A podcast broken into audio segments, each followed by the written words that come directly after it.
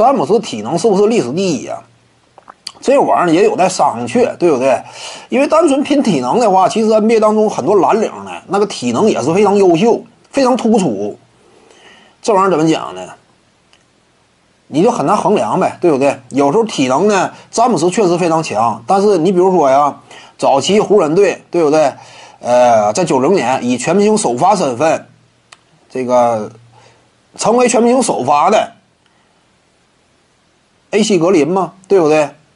他不也体能非常优秀吗？整个职业生涯铁人一般嘛，几乎没有缺席嘛，缺席好像也就寥寥一两场。整个职业生涯漫长的呃这个经历当中，几乎没怎么缺席。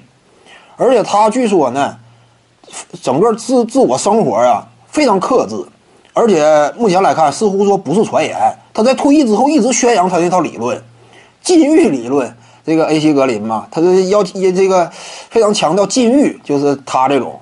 好像说他也是以身作则，整个职业生涯呢，他是不结没结婚不太清楚，这 到底怎么回事怎么讲？这个一直保持童男身材啊，童子功啊，反正练这套东西。那你说你跟这个比的话，詹姆斯我估计也有点吃亏，对不对？人家毕竟，呃，真气不外露嘛，像这种，那你再跟他比拼这个体力的话，可能说费劲。对不对？他这样的，那那你你比拼不了。他属于什么？生活当中习惯习惯比较这个，那你恐恐怕詹姆斯也不不行。要不他怎么那么这个长久呢？职业生涯，对不对？职业生涯坚持了十好几年，几乎一场没歇，而且场场都是满场飞奔嘛。顶尖的蓝领球员，这玩意儿，而且他当初球员时期要是有这个传言，你可能不信。呃，因为那会儿据说摩斯元逊呐什么之类，对吧？张两万，对不对？诶，他能不能禁得住这种诱惑？但是他退役之后一直在宣传，差不多退役十来年，还在宣传他那套理论，就说人呐要这个生活在世上啊，你不能被各种东西诱惑。那看来说他挺虔诚的，他有自己的这套理论。他，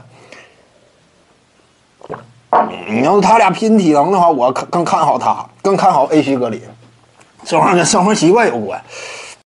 各位观众要是有兴趣呢，可以搜索徐静宇微信公众号，咱们一块儿聊体育。中南体育独到见解就是语说体育，欢迎各位光临指导。